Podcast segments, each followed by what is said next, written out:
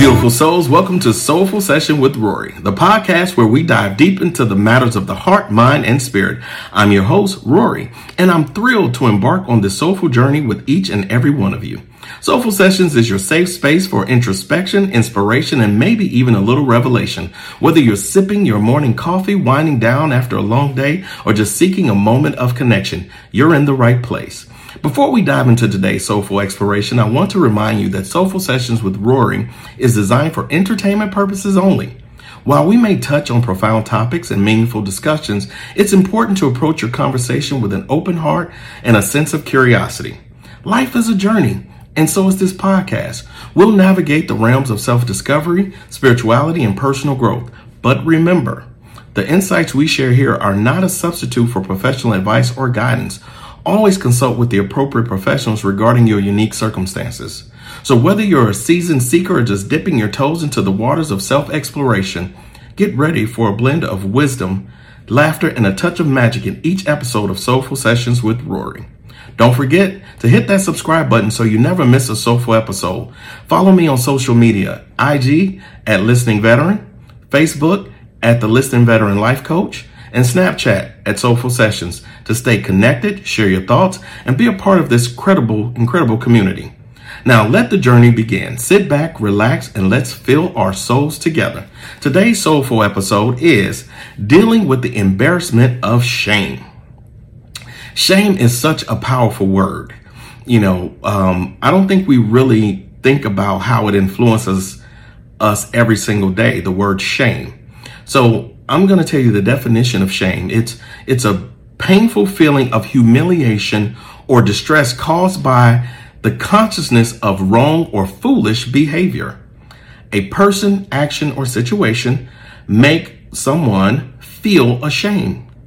So, in other words, you can make somebody feel shame, or something you do can make you feel shame. And I think that from the time that we're children, this this is apparent and we'll we'll go into that. So, for instance, the shame I want to discuss though is shame of being a human being. Now, you might say, "Rory, what does it mean to be a human being? Why would I be ashamed?" So, you ever got cheated on? You ever got a divorce? You ever found out that you weren't getting a promotion? You ever found out that you're not getting the job that you applied for? You ever find out you were getting fired? Did you lose a friend in a group of friends? Did you not graduate from school? Did you not be accepted by people? All of these things, you know, we're quick to identify them as points of hurt. Like, oh man, that really hurt my feelings. Or, you know, things that made you angry. Because I do want to point out that when we feel shame, it can manifest as anger, it can manifest as hurt. But the, the, the biggest question is why? Why are we ashamed? Why do we care about what other people think?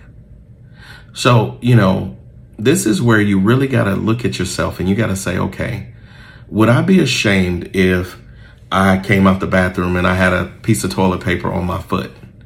You know, and my mother said, Ooh, you got toilet paper on your foot. Would it have the same feeling as if my best friend said it? Would it have the same feeling as if a principal said it or a teacher said it or, or your supervisor at work said it? If your answer is each person would make you feel different, then that's a telltale sign that the validation is, is part of the problem. But I wanted to cover each little area like the shame of being cheated on. You know, I have plenty of friends who say to me, you know, Rory, I was in a relationship and this person cheated on me and I felt stupid. And I'm thinking, why would you feel stupid? Because somebody else did something to you. You know, and of course people say, well, you know, I, I shouldn't have trusted that person or I saw that they were untrustworthy or I knew that something was wrong. In my opinion, you should never feel shame for being human. It is a very human act to love and trust someone. Because that's what we do in relationships. Any relationship, whether it's a work relationship, where it's a familial re- relationship, or whether it's a, a romantic relationship, we're allowing ourselves to trust and love someone. And so when that doesn't go the way that we think it should go, that does not mean that we did something stupid. What that means is that we simply allowed ourselves to be human. But Rory, they, they, they cheated on me. They stole from me. They took something that didn't belong to me. They lied on me.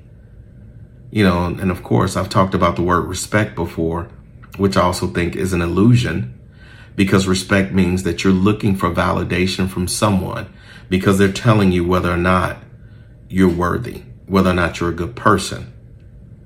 So when people do things to you, the shame that you feel is because you're more worried about how they feel about you than you feel about yourself. So, how do I identify the reason I feel ashamed? That goes back to self discovery. Go back to your earliest moment in life where you were embarrassed. You know, I could tell you one of mine, and, and I think if my my uh, brother heard this one now, it would just it would just make him smile because he still tries to crack jokes about it. So I can remember I was I, probably in third grade, fourth grade, something like that. And, you know, chairs used to have the two poles and then a, a back on it. And I was playing in the library, putting my head, poking my head through that hole in the seat and pulling it back out. Well, apparently, as I was doing it, my ears swelled up and I didn't know it. So when my ears began to swell, I didn't notice a difference. I thought it was fun.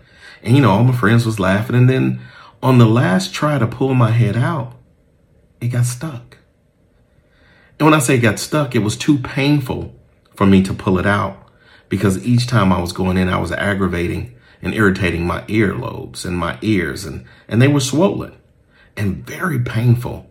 So I'm in pain and the teacher thought I was joking when I said I can't take my head out of the chair. And I just remember that people were laughing so hard and they thought it was funny. They were laughing at my pain and my anguish. And here I am, I'm, I'm having a crisis because now I'm embarrassed. I'm embarrassed because I look like a fool. I look like a fool. How dare they? Because if my head wasn't in this chair, I would fight each and every last one of them. So I wouldn't feel the embarrassment of shame. They had to call the fire department to cut this thing, cut this chair off of my head. And I'm thinking, okay, so this happened. I'm done. It's, it's over. My shame is, is done. Well, the next day when I went back to school, there were jokes. Along with those jokes, I fought. I fought people for trying to joke about me. And, and I, I began talking about people who tried to talk about me because you're not going to embarrass me. You're not going to make me feel shame. And I found myself fighting because in that moment, I believed that I did look stupid. I believed that I was embarrassed. I began to feel the way they said I looked. But it wasn't them, it was me. I made that decision. I was the one that decided how I was going to feel. And so I allowed the shame to become my reality. As years went by, some people remembered, some people didn't, but there was one particular person who every time he saw me, he would bring up the chair incident. Now, of course, over time, I thought it was stupid and I didn't understand what his purpose was for bringing it up. But I no longer was ashamed. In fact, I thought it was kind of funny because I was a kid. But then I started looking at the people or the person and asking myself, what validation does he need? Because if he wants me to feel shame from his words, that'll never happen. You know, um, and so it's a, a testament to us feeling shame based off other people's opinion. And when someone tries to shame you, they're really just trying to divert attention from themselves. They're trying to create a situation where you are not proud of who you are. They want you to look to them for validation. But here's the other thing. What about getting a divorce or ending a relationship? You ever got cheated on and felt like, how could this happen to me? I'm stupid. I let this person do this over and over again. There is no shame in love. There's no shame in caring about somebody, loving someone unconditionally. A lot of people can't get past five months, but you made it past 12 years, five years, three years, three months. And eventually that person did something that didn't feel good. That's nothing to be ashamed about. But here's the thing you don't have to tell everybody what happened in your relationship. It's okay to be private. You don't have to tell everybody that you didn't get the promotion. It's okay to be private. When you're looking for something great to happen in your life, that can be a discussion between you and God. You don't have to share your triumphs with everybody, just like you don't have to share your tragedy. Because if you're not sure of who you are, then the words that they say next, next, excuse me, can cause a problem for you. But when you're not looking for validation, it doesn't matter if you share it or not. It doesn't matter if they think that what you're doing is great or what you, they think you're doing is a problem. You know, I can remember um, when when I left one job to go to another, and I told somebody, "Hey, well, you know, I no longer work there." Oh no, why not? Oh no. What is what's the oh no for? That's the best thing that ever happened to me.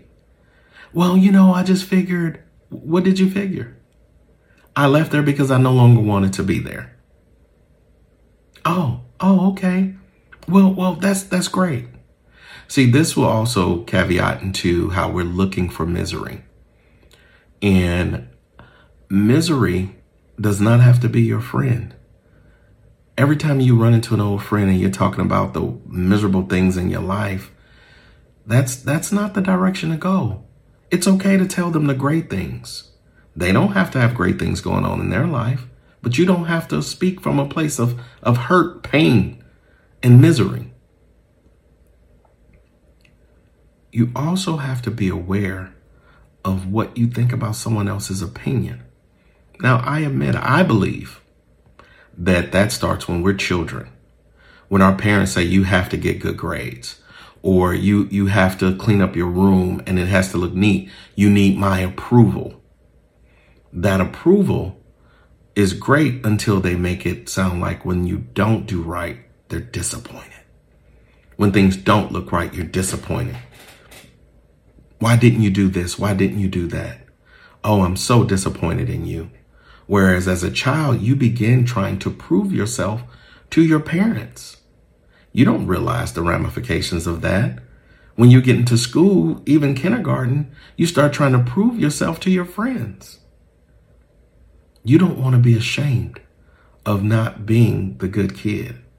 You don't want to be ashamed of, of not having something that the other kids had. So you've created this atmosphere of shame early on in your childhood, in some cases. You may have had a spouse that tried to make you feel shame, tried to make you feel um, unworthy, tried to make you understand that you have to be validated through them. And so you act accordingly. You start doing things and say, hey, look what I did. Don't you like it?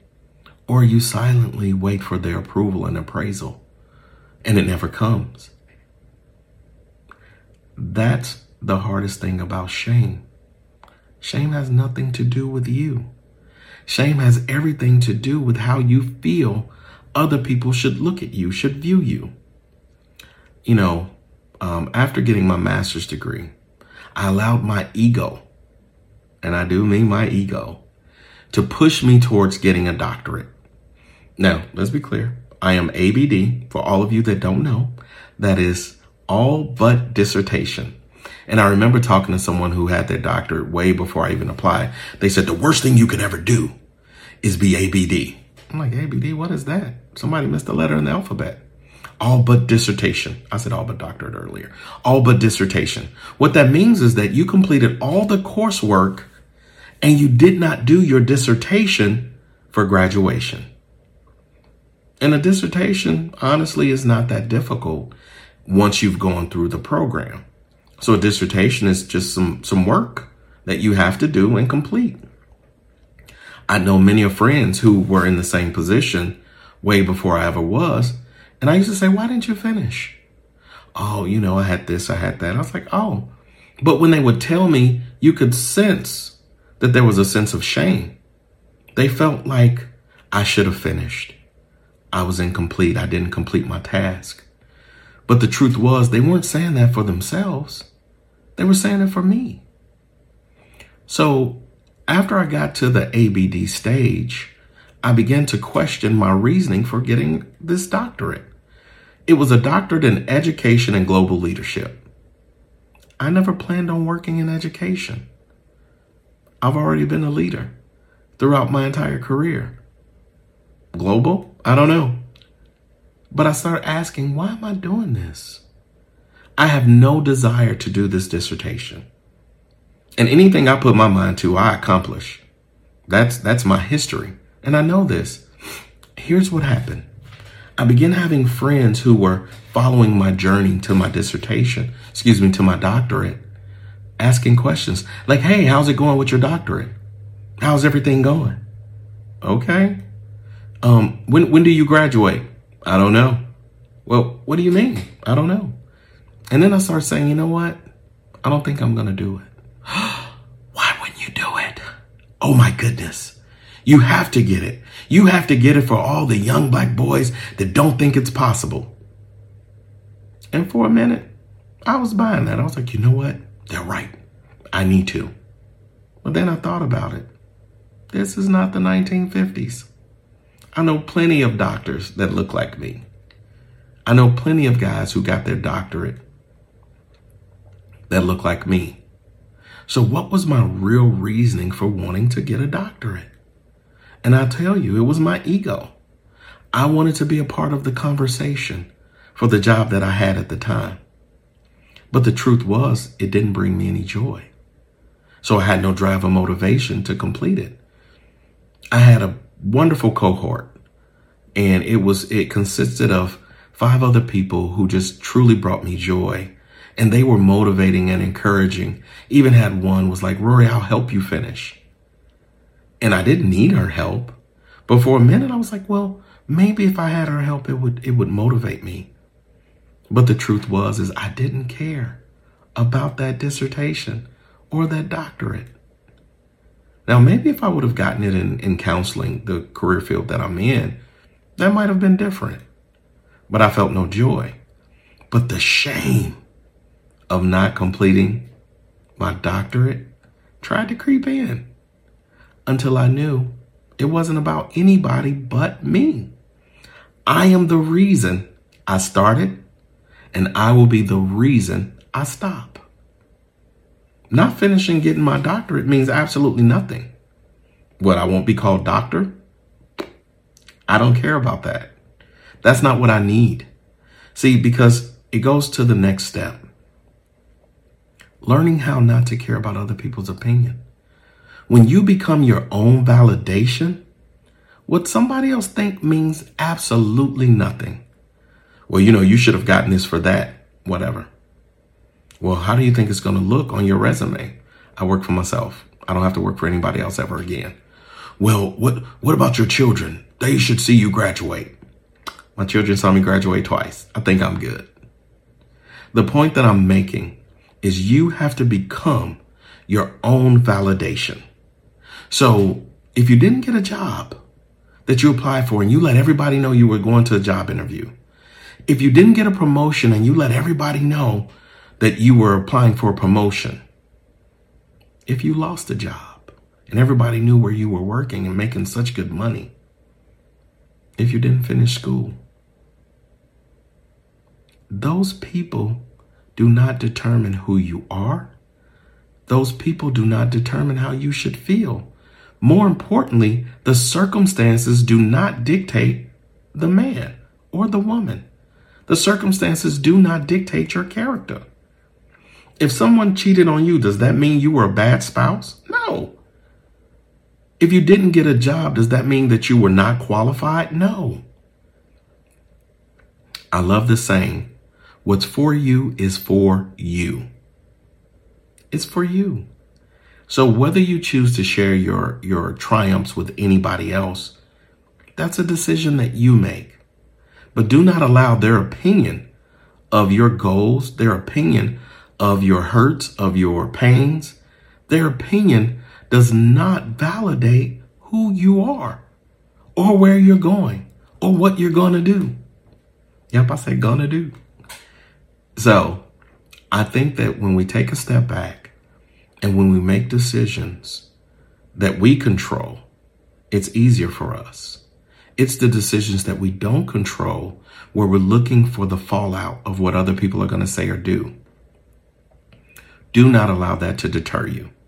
Do not allow that to determine who you are.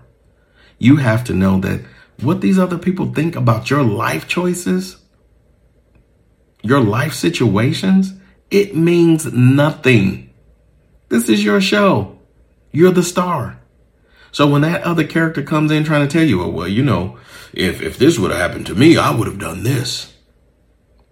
You got two choices. You could say, you know, thank you. I appreciate your input. Or you could say, no, no, thank you. Your input isn't needed.